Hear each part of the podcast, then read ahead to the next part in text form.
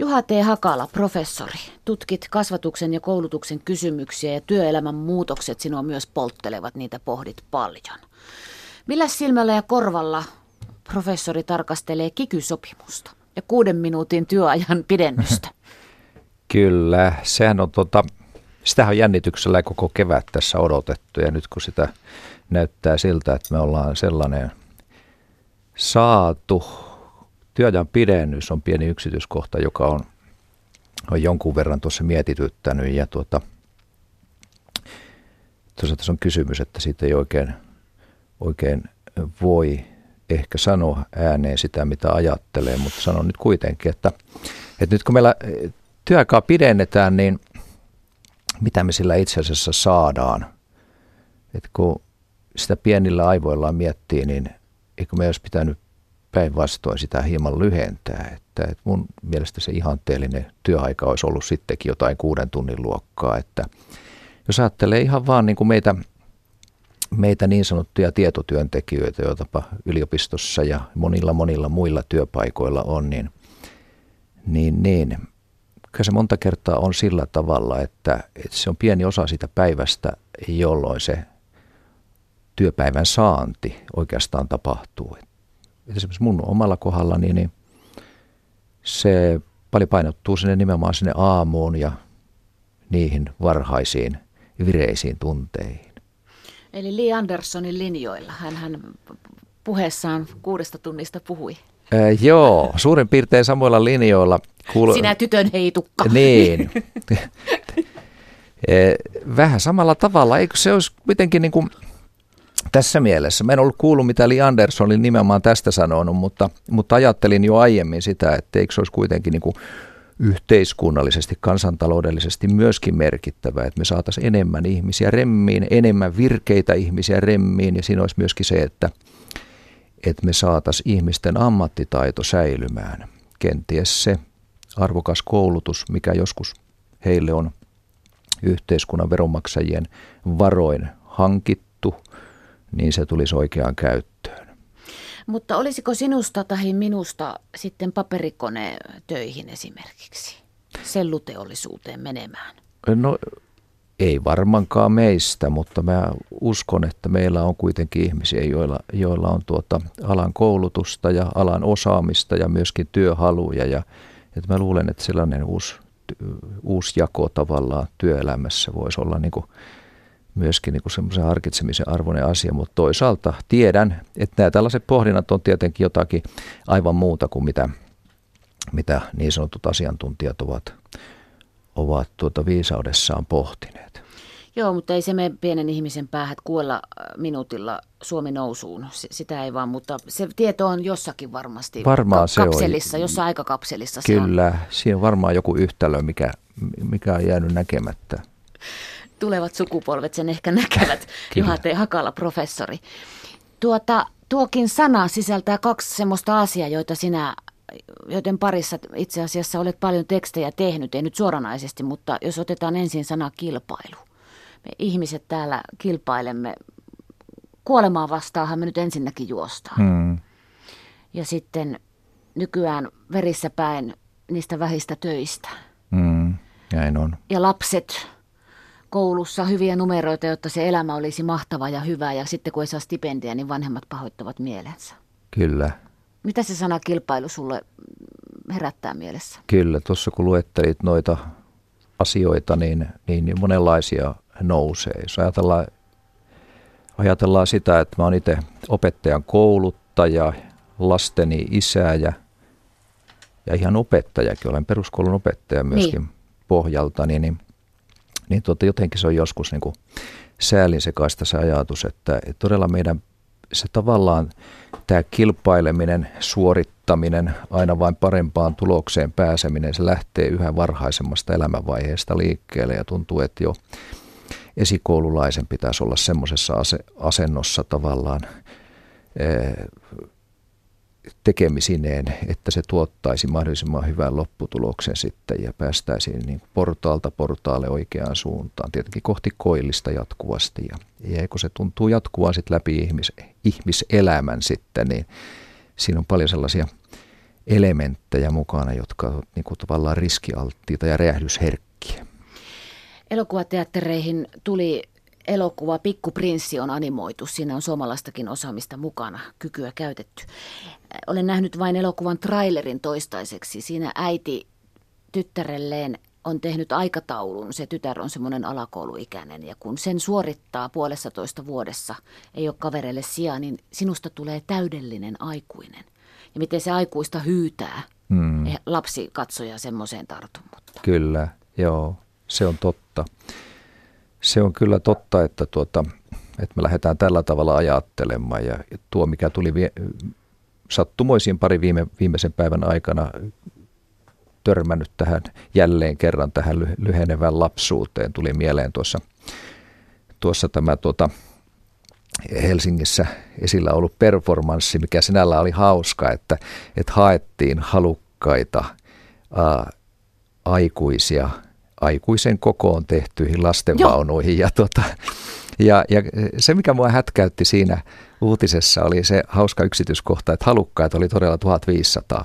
17 muistaakseni heistä sitten voitiin valita, että he pääsivät sinne, sinne ja siinä oli sitten mukavasti sanottu, että, tuota, että voit heittäytyä katselemaan maailmaa sieltä niin kuin pienen vauvan näkövinkkelistä ja, ja tuota, tarkasti ja huolettomana, vailla huolen häivää ja, ja tuota, No totta kai, tämä oli tällainen performanssi ja, ja sinällään niin kuin hauska ja erittäin luova, mutta sitten mä niin kuin pysähdyin sitä kysymään, että mistä se voisi niin kuin tavallaan e, olla merkki, että niin moni meistä haluaa heittäytyä lapsen asemaan. Ja sitten mulla tuli se mieleen, että, että kun me lyhennetään lapsuutta, me ollaan niin kuin vuosikymmenien saatossa lyhennetty lapsuutta ja vain se aikuisuus on nähty niin kuin arvokkaana asiana ja, ja tietenkin nuoruus siinä välissä, mutta lapsuus ei niinkään. Ja, ja tavallaan kun sitä lapsuutta on leikattu, niin onko se aiheuttanut sen, että meillä on tämmöisiä hauskoja takaumia sitten, että me halutaankin ehkä palata johonkin semmoiseen, mitä me ollaan joskus menetetty. Joo. Tai josta on leikattu jotakin pois. Kokemaan sellaista, että tavallaan, että, että me ei olla saatu leikkiä, me ei olla saatu olla lapsia, vapaita, huolettomia ja niin poispäin. Mitä nyttenkin mainostettiin, heittäydy sinne vaunujen pohjalle huolettomuuteen ja katsele maailmaa. Joo, ja tämä sitten se pitkitetty nuoruus ja Nimenomaan. 60 on uusi 20 kyllä, suurin kyllä. piirtein, joo. niin kaikki, joo, joo totta. Näin, näin. Että se oli vaan semmoinen mielen juolahdus tuossa. Juha T. Hakala, professori, sä oot heittänyt ilmoille ajatuksen, tämä liittyy syksyllä ilmestyvään kirjaasi, että mitä jos länsimaisen talouskriisin takana onkin moraalikato eikä mikään muu? Iso sana moraali, mä rakastan siitä puhumista. Mm. Mm. Kenen moraalikato? Meidän duunareitten vai niiden tuolla jossakin? Vai siellä isojen pankkien, isomahasten ukkojen, paitsi nehän juoksee maratoneja kaikki? Joo, joo kyllä, joo. Mä, mähän tarkastelen siinä kirjassa kyllä, kyllä nimenomaan näitä talouskysymyksiä myöskin. Mä koitan ottaa siinä isoja asioita tarkasteluun kyllä. Ja, ja nimenomaan se äärimmäisyyden näkökulmasta. Ja, ja tota, on tarkastellut siinä rah, rahan valtaa eh, ihan ahneuteen saakka ja ihan viimeaikaistenkin tapahtumien valossa, mitä on tapahtunut tuolla, tuolla niin väärinkäytöksiä teollisuudessa on, autoteollisuudessa ja rengasteollisuudessa ja tämmöisiä ihan tuoreita, tuoreita juttuja, mutta tuota, että tavallaan niin kysymys siitä, että mihin kaikkeen me olemme niin valmiita henkilökohtaisen menestymisen ja, ja jonkun asian niin kuin hankkimisen ja kasaamisen niin kuin edestä ja mitä me olemme valmiita niin kuin myymään ja, ja, tuota, ja, ja, ja se tässä mielessä niin kuin koskettelee tietenkin tätä moraalia ja eet, eettisyyttä ja etiikan isoja kysymyksiä. Nyt ovat käsillä ne hetket, kun suomalaisen onnen aika alkaa. Jos Aleksis Kivi eli vain syksystä joulu, niin suomalainen elää lomasta lomaan, se jolla töitä on. Ja sieltä työstä se loma. Mm. Mun mielestä se ei ole mitään elämää, onko sun mielestä? Ei se ole elämää sillä tavalla. Ja tuota lomakinhan on muuten tutkittu, että tuota, siihen tahtoo sitten, kun me todella sitä odotamme, ja tuntuu siltä, että me yhä enemmän niin kuin asennoidumme tulevaan ja, ja siihen tulevaan onneen. Ja nimenomaan tässä niin kuin vuoden kierrossa palkka, työntekijät eh, nimenomaan lomaan, niin siihen sitten latautuu hirveästi odotuksia ja puhutaan lomastressistä ja ahdistuksesta, joka aiheutuu niistä odotuksista ja ehkä toteutumattomista odotuksista. Ja, ja tuota, muistaakseni Brittein saarilla on tehtykin sellainen tutkimus, ihan selvitys ja todettu, että avioerojen määrä näyttää kumuloituvan sitten lomien jälkeiseen aikaan. Eli selvitetään niitä asioita sitten, jotka lomalla eivät tapahtuneetkaan niin kuin me olimme suunnitelleet. Mm. Ja se on hirveän paljon toteutumattomia odotuksia. Ja hirveä sana elämän pettymys. Pettymys. Se on kauheus, elämään pettyy. Kuulijamme Hartsasetä tuossa ajatteli jo ennen kuin Juha T. Hakala tuli tänne studioon, että työssä vaaditaan luonnollisesti suorituksia ja vaatimukset ovat kasvaneet entisestään. Hän on itse lomailut vajaan viikon ja on huono ei ole saanut aikaiseksi niitä kaikkia tekemättömiä töitä. Niin siis lomalla tekemättömiä, kyllä, joo. Tämän, tämän tavallaan me oikeastaan viemme sieltä työelämästä sitten, että, että harva meistä kai pystyy ravistautumaan eroon niistä odotuksista, jotka tulevat sieltä työpaikalta, siitä kasvottomasta organisaatiosta. Ja nyt kun meidän pitäisi sitten tavallaan heittäytyä vapaalle siihen huolettomuuteen, niin eipä se niin vain käykään. Harva meistä pystyy nollaamaan tämän tämän tavallaan mittariston sillä tavalla, että nyt sitä pakkoa ei olekaan. Ja toisaalta sitten aika moni meistä kai syyllistyy siihen, että meillä on tekemättömien töiden luettelo, joka meitä on, meillä on sitten magneetilla jääkaapin ovessa ja tee nämä, tee nämä ja, ja nämäkin mielellään, jos aikaa jää. Ei ole kauaakaan siitä, kun tapasin perheen isää, joka muistaakseni luetteli tyyliin, että hänellä oli 39 tekemätöntä työtä suurin piirtein niin kuin varattuna kesää varten. Ja, ja mä jäin miettimään sitä, että on se vaan kovaa tämä meidän elämä, että, että jos on työssä kovaa, niin tuntuu olevan lomallakin kovaa sitten. Ja siihen kun päälle pistetään sitten ne kaikki, kaikki tilatut matkat ja varatut hotellit ja huvit ja ilot, ja, huvit ja, ilot ja, ja tuota se kesäloma viikko jossakin saaristossa ja niin poispäin. Niin paljon siellä on asioita, joiden pitäisi tapahtua ja osua kohdilleen. Yle, Radio Suomi. Professori Juha T. Hakala on täällä studiossamme Yle Radio Suomessa. Kohtuullisuus ja kohtuuttomuus, näiden sanojen kimppuun käymme kohta, mutta sitä ennen otetaan kuulija, joka heitti ajatuksen, että miten työttömät ja rahattomat, joiden elämä on sitä hilaamista päivästä toiseen. Siinä on nämä Arki on sitä samaa, ei ole lomaa mistään. Omasta päästään ei lomaa ihminen saa, eikä omasta tilanteestaan.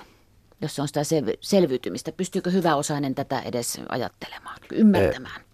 Ei varmaan voi niin kuin rintoihinsa lyödä ja sanoa, että, että ymmärrän kaiken tuon. Ei mm. varmaan voi ymmärtää, ellei sitä ole niin kuin kunnolla kokenut.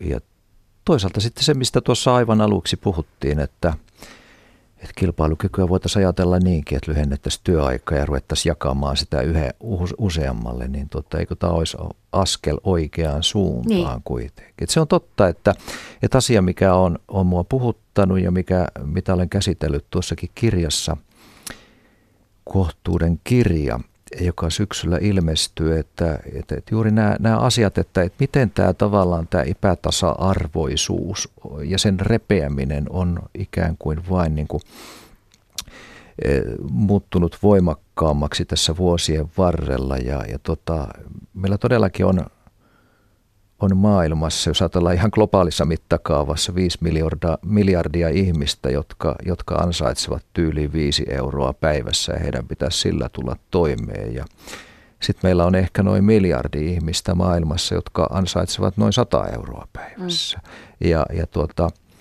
tai sitten ajatellaan jotakin ihan niin kuin äärijuttuja, että, että tuota, meillä on Forbesin lista, joka, joka listaa vuosittain ma- maailman tuhat rikkainta, niin sieltä kun otetaan 300 varakkainta herraa, herroja he yleensä ovat, niin, niin tota, heidän omaisuutensa arvo vastaa niin kuin kolmen miljardin köyhimmän omaisuutta. Eli tota, jos tätä tarkoittaa, ja ei tarvitse mennä edes kovin kauas, että että tuota, samalla tavallahan on puhuttu Suomessa, että tuota, eriarvoisuuden niin kuin repeämä on jotenkin, jotenkin niin kuin suuri täälläkin ja eriarvoisuus monessakin suhteessa.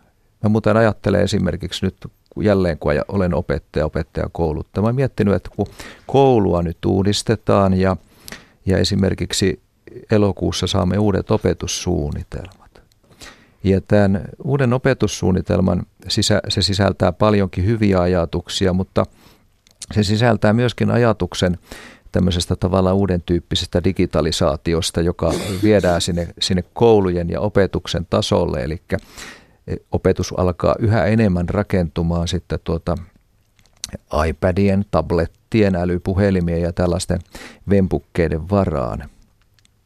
Yksi asia, mikä tässäkin tulee esille, on juuri tämä tasa-arvoisuuden puute tai eriarvoistuminen. Nimittäin meillä on Suomessa varakkaita kuntia, mutta paljon enemmän köyhiä kuntia. Ja, ja tota, sitten meillä on varakkaita koteja, mutta myöskin köyhiä koteja. Ja niin kauan kuin kunta ei pysty kaikille koulukkailleen tarjoamaan esimerkiksi tätä laitepuolta samassa määrin kuin joku varakkaampi kunta, niin ollaan jälleen tämän eriarvoisuuden äärellä, niin. joka lähtee jo hyvin varhaista vaiheesta. Se saattaa lähteä sieltä todellakin sieltä esikoulusta ja varhaiskasvatuksesta jo liikkeelle. Tai jos se on vielä niinkin kaukana, että se on sieltä lasten perheistä tavallaan lähtevää, eli, eli ne perheet varustavat lapsiaan, niin siellä se vasta onkin näkyvissä. Että samassa luokassa meillä saattaa olla Jukka-poika, jolla on iPhonein kutonen ja samassa luokassa on sitten Leena, tyttö, joka on saanut isältään lainaan Nokian simpukkapuhelimen. Ja, ja tuota, se, on, se on aika valtava se kuilu sitten. Ja, ja se ei tarkoita pelkästään tätä laita, laitepuolta, vaan, vaan niitä taitoja, jotka kehittyvät näiden myötä. Ja, ja tuota, tavallaan, että se, ne mahdollisuudet rajautuu jo hyvin varhaista vaiheesta ihminen haluaa asioita, kaikki haluaa jotain. Totta kai kun ensin pitää olla se, miten se nyt menee se tarvehierarkia. Mahan mm. pitää olla täynnä ja niin edespäin. Niin. Ja sitten mitä enemmän siitä on päässyt ylöspäin, niin sitten halutaan niitä puhelimia ja kaikkea muuta. Ruokahan ei ole hyvinvoivalla ihmisellä nälänpoisto ja saatikka nautinto, vaan temppelin rakennusaine. Takapuolen pitää olla kivikova pakara-osasto, jota kuvataan ja näytetään toisille. Tavallinen hyötyliikunta ei riitä. Kanarialle mennään taas, mutta varmaan sitten sotamatkailijat ja turistit hinkuu jo Syyriaan, kun mikä ei riitä. Hmm. Mist, mitä, mistä tämä kohtuuttomuuden synti on meidät vallannut, meidät, joilla menee hyvin? Joo. Onko se ollut aina? Jo Julius Caesar. Nero katsoi Joo, paloa. Tätä on muuten selitetty paljon. Esimerkiksi jos ajatellaan vaikkapa, otetaan nyt vaikka tällainen – ekstreme-kokemusten tuota, eh, hinku. E, eli meillä puhutaan nyt tuossa vilahti toi, toi, että lähdetään katsomaan turistina sotatoimialueita. Mm. Joka on todellakin, hävytön ajatus. Joo, todellakin meillä on matkatoimistoja, siis maailmassa on matkatoimistoja, jotka järjestävät matkoja sotatoimialueelle, ja ne ei ole ihan halpoja matkoja, ja, ja nyt on sitten lähdetty selittämään sitä, että mikä panee ihmisen niin kuin todella eh, paikkoihin, jossa henki on sananmukaisesti hieverissä. Eh, ja yksi selitys tulee tuota antropologian puolelta ja, ja tuota, eh, pitää mennä aika kauas taaksepäin. Ajatellaan niin, että jos mennään satoja tai tuhansia vuosia taaksepäin, niin ihmisen elämä jo sinällään oli sellaista, että se tarjosi melkeinpä päivittäin ja oikeastaan päivittäin tämän ekstreme-kokemuksen, jota tänä päivänä näyttää pitävän hakea keinotekoisesti. On sanottu, että, kuvitellaan jotakin e, metsästä ja keräilijä esi-isäämme jossakin Pohjanmaan jokien latvoilla, jossa oli hyvin harvaan naapureita ja, ja tota, päivittäin piti se ravinto hakea siitä ympäristöstään ja, ja luonto oli julmaa ja olosuhteet olivat huonoja ja, ja tota, varusteet olivat vi, vielä huonompia ja, ja tota, saattoi olla, että henki lähti, mutta voi olla, että henki säilyi, mutta jännittävää oli. Ja nyt sitten tuota, tullaan tähän päivään, niin tällaiset ovat tavallaan niin kuin lakaistu pois – modernin nykyihmisen elämästä. Se on aika tasapaksua se arki, e, ainakin meillä Suomessa. Voisi sanoa, että melkein kaikkien osalta ja tällaisia kokemuksia ei sillä tavalla ole. Ja, ja, ja se, siitä on tämä ajatus, että koskapa näin ei ole, niin nykyihmisen on imitoitava ja järjestettävä Just. keinotekoisesti itselleen näitä vaaran paikkoja. Tämä on mun aivan oma köpsä teoriani. Tota, ennen lapsia hyppäsin laskuvarjoilla, meni pieleen ja haaveilin vaikka sun mistä. Sitten sain. Elämä teki semmoisen polun, että sain kaksi tervettä lasta. Ja sen jälkeen, tämä on mun mantra, että mä en tajua, että ihmiset haluaa lähteä ehdon tahdoin paikkoihin, jossa ne voi a, kuolla itse tai tapattaa muitakin serpoja sinne rinteille esimerkiksi, koska mm. tässä on ihan tarpeeksi ihmettä, että me ollaan synnytty ja että ihmisten sisällä edelleen tulee uusi elämä. Mm. Sehän on ihan äärimmäistä. Se on. Se on, se on jännittävää ja se on vaarallista edelleen. Joo. Maailmassa kuolee siihen hirveästi naisia synnytykseen. Kyllä, kyllä. Sen pitäisi riittää. Kyllä, kyllä. Tämä on muuten yksi selitys myöskin, joka, joka tulee tältä feminististen teorioiden puolelta, että, että, tota, että on selitetty sitä, että minkä takia erityisesti miehissä on näitä. On niitä naisissakin niin tota, just tämä, että, että naisille yhä tänäkin päivänä vielä on näitä äärikokemuksia, muun muassa tämä synnyttämisen kokemus ja, ja tämän tyyppiset asiat, jotka miehiltä on ehkä, niin kuin, miehillä niitä ei ole ollut mahdollisuutta kokea. Tuota, ja tällä tavalla, mutta on siellä poikkeusnaisiakin. Jos muistetaan kymmenen vuotta taaksepäin, niin tällainen hen, henkilö, tuota, napaseutujen retkeilijä kuin Dominic Arduin, joka oli tämmöinen suomalais-ranskalainen niin. napa, naparetkeilijä, joka katosi. Jo, joka katosi jonnekin, josta tuota, jonka retkistä, viimeisestä retkestä lyöttiin muun muassa Lontoon vedonlyöntitoimistoissa vetoa, että onnistuuko se vai ei. Ja puntit oli muistaakseni aika tavalla tasan.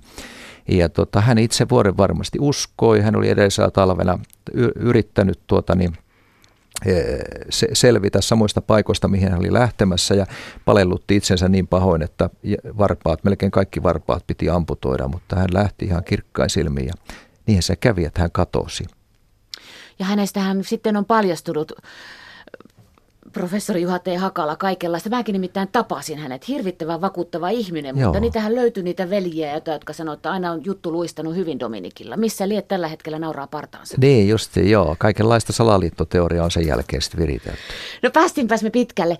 Mun piti kysyä sulta seuraavaksi sitä, että mikä sen semmoisen äärimmäisen etsijän, se, että kivikovat pakarat ja ruokaa mietitään tarkasti ja se, siitä ei nautita, vaan se, että tämä kroppa voisi elää mahdollisesti ikuisesti ja koko tämä homma, niin onko se vastakohta se löllykkä, tämä on nyt hirveä stereotypia, löllykkä, joka tollottaa televisio, vaihtelee kanavia ja toisella kädellä näpyttelee kauheuksia keskustelupastoille. Hmm.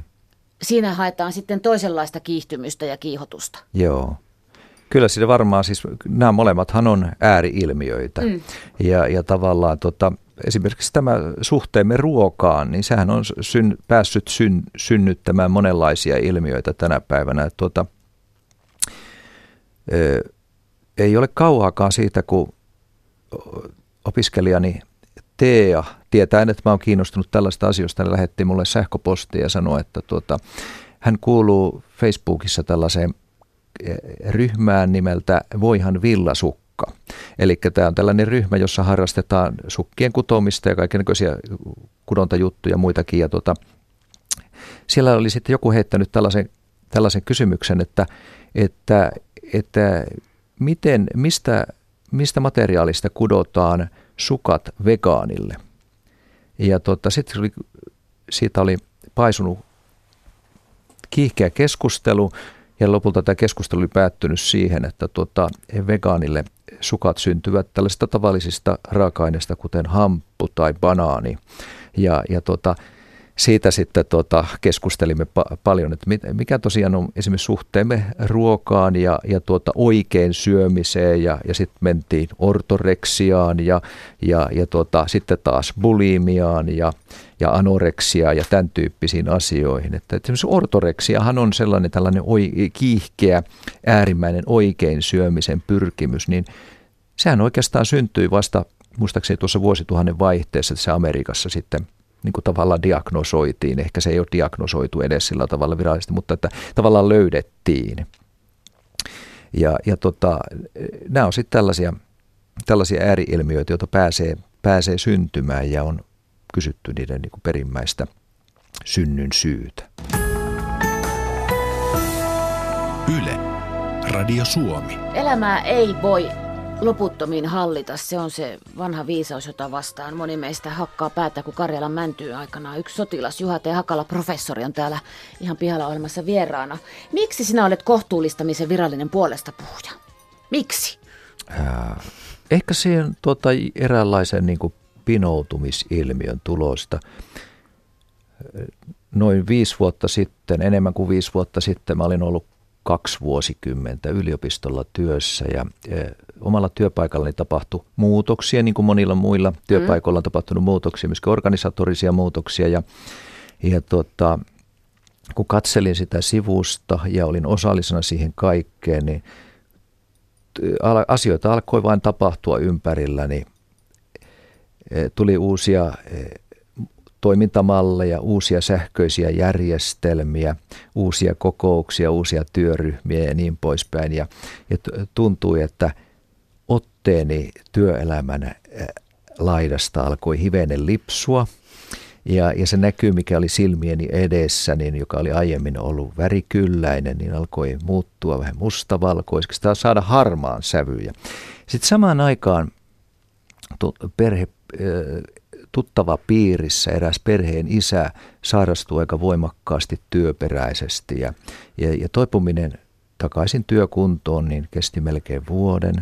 Ja sitten vähän etäämpänä ympärillä niin tapahtui vieläkin vähän murheellisempia asioita, joiden niidenkin niin kuin juonteet veivät työelämään. Ja, ja tota, kun mä olen semmoinen ihminen, että jotta tiedän mitä ajattelen, niin mun pitää saada kirjoittaa se ylös. Mä kirjoitin pieniä esseenpätkiä tai katkelmia ajatuksista ja sulloin niitä sitten työpöytäni ylälaatikkoon, kun sain, sain ajatukseni selväksi. Ja lopulta niitä oli niin paljon sitten, että, että tuota, ajattelin, että tulisikohan näistä oikein niin kuin kirja.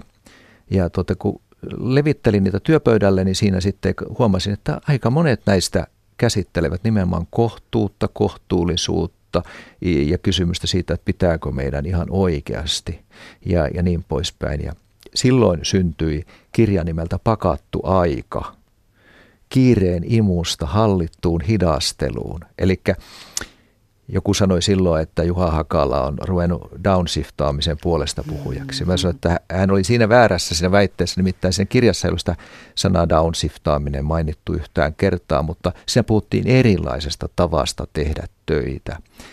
Ja, ja tuota, tavallaan sen kun mä olin kirjoittanut, niin mä olin saanut paljon, niin kuin, voisiko sanoa, tuota vastauksia omaan päähän, niin sitten, sitten ja muun muassa sitä, että tuota, löysin tavallaan uusia tapoja suhtautua ja orientoitua työhön ja, ja tuota, näiden vuosien jälkeen myöskin värit ovat palanneet silmieni eteen. Tässä itse asiassa, en mä tainnut lukea tätä, vaikka luinkin, tämä on hyvä toistaa kuulijamme ajatus. Mitä muuta en kadu kuin liikaa stressaamista töissä? Hmm. Joo. Mutta Se... stressin poisto on sitten jo vähän eri asia ja si- siinä tulee jos ruoskaa heiluttaa esimies ja maailma takana, niin kyllä mm. siinä stressi iskee. Mm, kyllä. Kaikkeen emme taatusti voi vaikuttaa itse. Mutta kannattaa nimenomaan, tai olen ajatellut itse näin, että nimenomaan kannattaa keskittyä asioihin, joihin pystyy vaikuttamaan. Ja, ja tota, sen verran olen niin kuin katsellut työelämää ja luullut löytäneeni jotakin osaratkaisuja siihen, että suuriin joukkoliikkeisiin enää niin kuin tässä työelämän vaiheessa usko, vaan on ajatellut näin, että meidän pitää löytää niin kuin itse meistä tavallaan ne henkilökohtaiset ratkaisut, voisiko sanoa, että henkilökohtainen selviytymisstrategia suhteessa työelämän eteemme taluttamiin tai tuomiin ongelmatilanteisiin ja, ja tavallaan tällainen asenne. Ääriliikkeet syntyvät aina silloin, kun maailma menee pirstaleeksi. Ei ole enää varmoja asioita, kuten ne perusasiat, työ ja muu.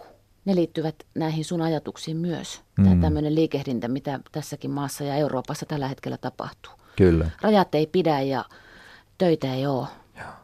Se on totta. Äsken puhuttiin tästä ekstremismistä, niin. tavallaan tämän tyyppisestä, e, siis temppuilusta, laskuvarjohypyt, pentsiit, sotaturismi, korkeisiin paikkoihin kiipeäminen, metron katolle kiipeäminen, kaikkea tämän tyyppistä, niin tota, puhutaan myöskin tämmöistä väkivaltaisesta ekstremismistä ja, ja totta, esimerkiksi Suomessa sisäasiainministeriö antaa tämmöisiä tilannekatsauksia väkivaltaisesta ekstremismistä, mikä tarkoittaa nimenomaan tämä ääriliikkeitä ja tämän tyyppistä toimintaa. Ja, ja ne näyttävät olevan asioita, jotka syntyvät myöskin tavallaan, hakevat voimansa sitten tämmöisestä koetusta ahdistuksesta tai koetusta vääryydestä ja, ja ja, ja niin poispäin. Esimerkiksi vuoden aikana meillä on Euroopassa tapahtunut valtavan paljon asioita, jotka myöskin näyttävät voimistaneen tämmöistä ääriliikehdintää tässä mielessä, tarkoittaa poliittista niin. ääriliikkeitä.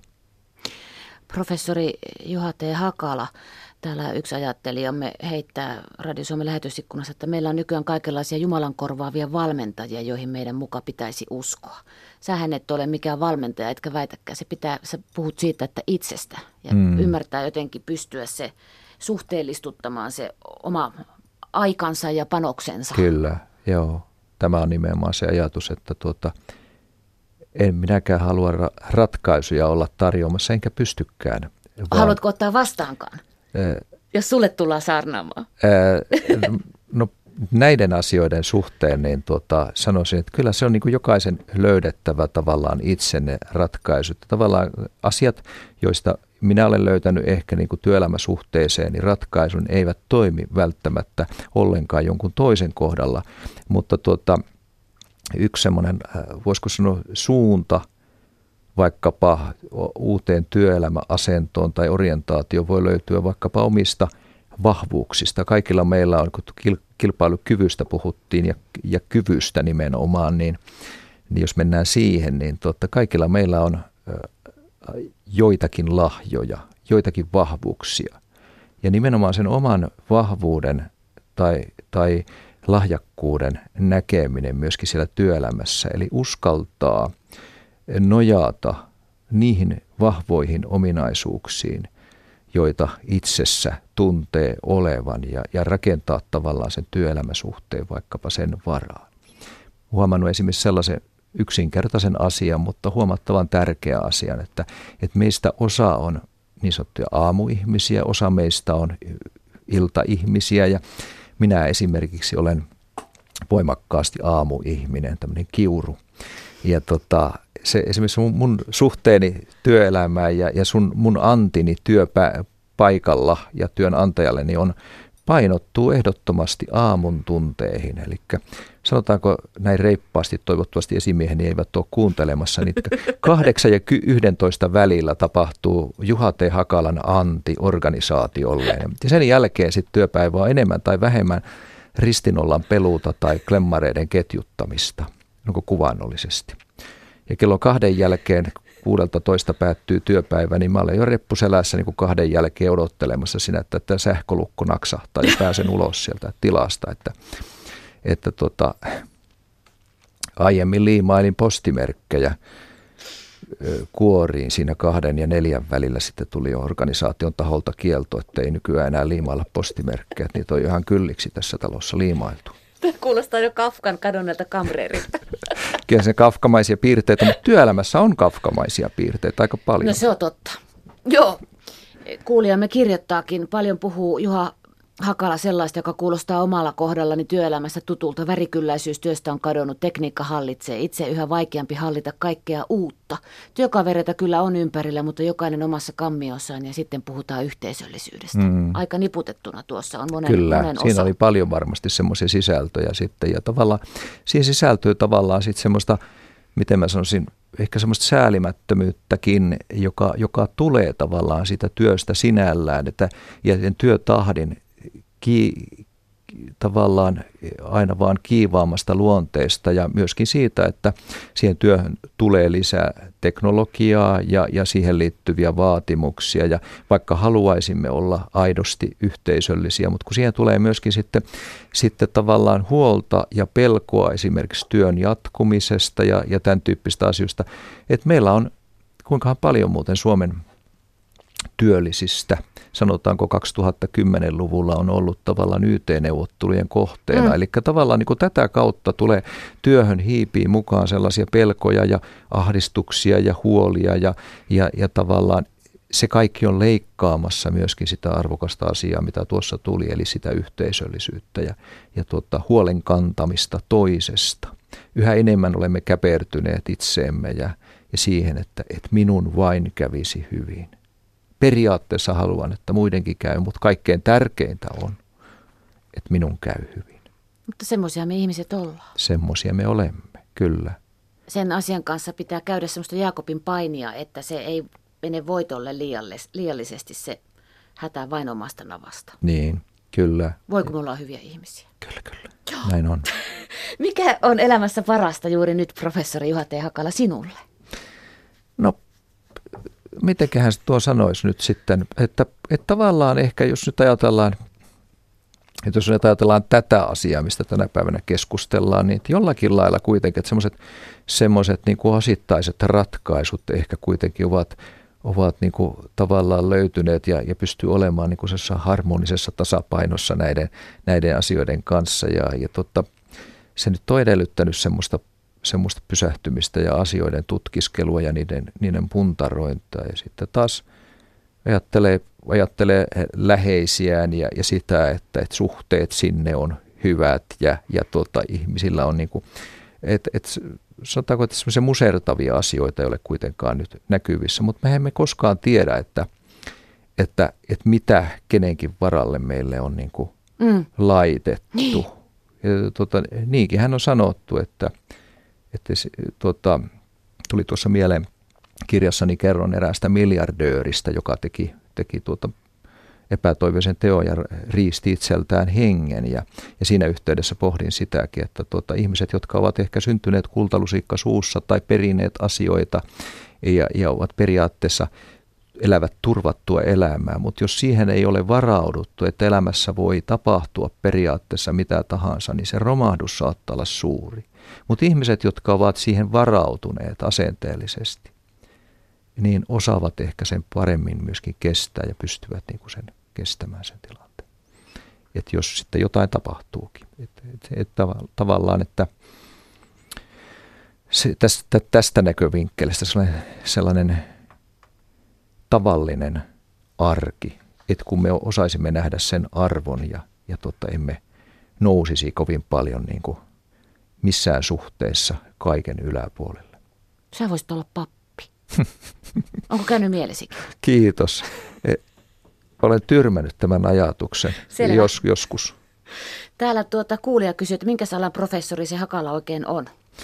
Hakala on kasvatustieteen professori, opettajan kouluttaja, mutta tämä ehkä tästä mun puheesta nyt, että joku voi sanoa, että outoja asioita puhuu opettajan kouluttajana, mutta mulla on myöskin filosofin koulutus, että siinä mielessä että niin kuin elämäntavan tarkastelu on tavallaan tulee ehkä sitä kautta, että sen, sen elämäntavan ja työelämäsuhteen ihmettely ja, ja, ja nimenomaan tämä kiireen ja koohottelun ja työ, työelämäkiihdytyksen ehkä tämmöinen kritiikki. Kyllä me riitetään. Kyllä, meidän si- täytyy riittää meidän, ja, ja me, meillä pitää olla vahva usko siihen, että me riitetään. Kiitos. Yle, Radio Suomi.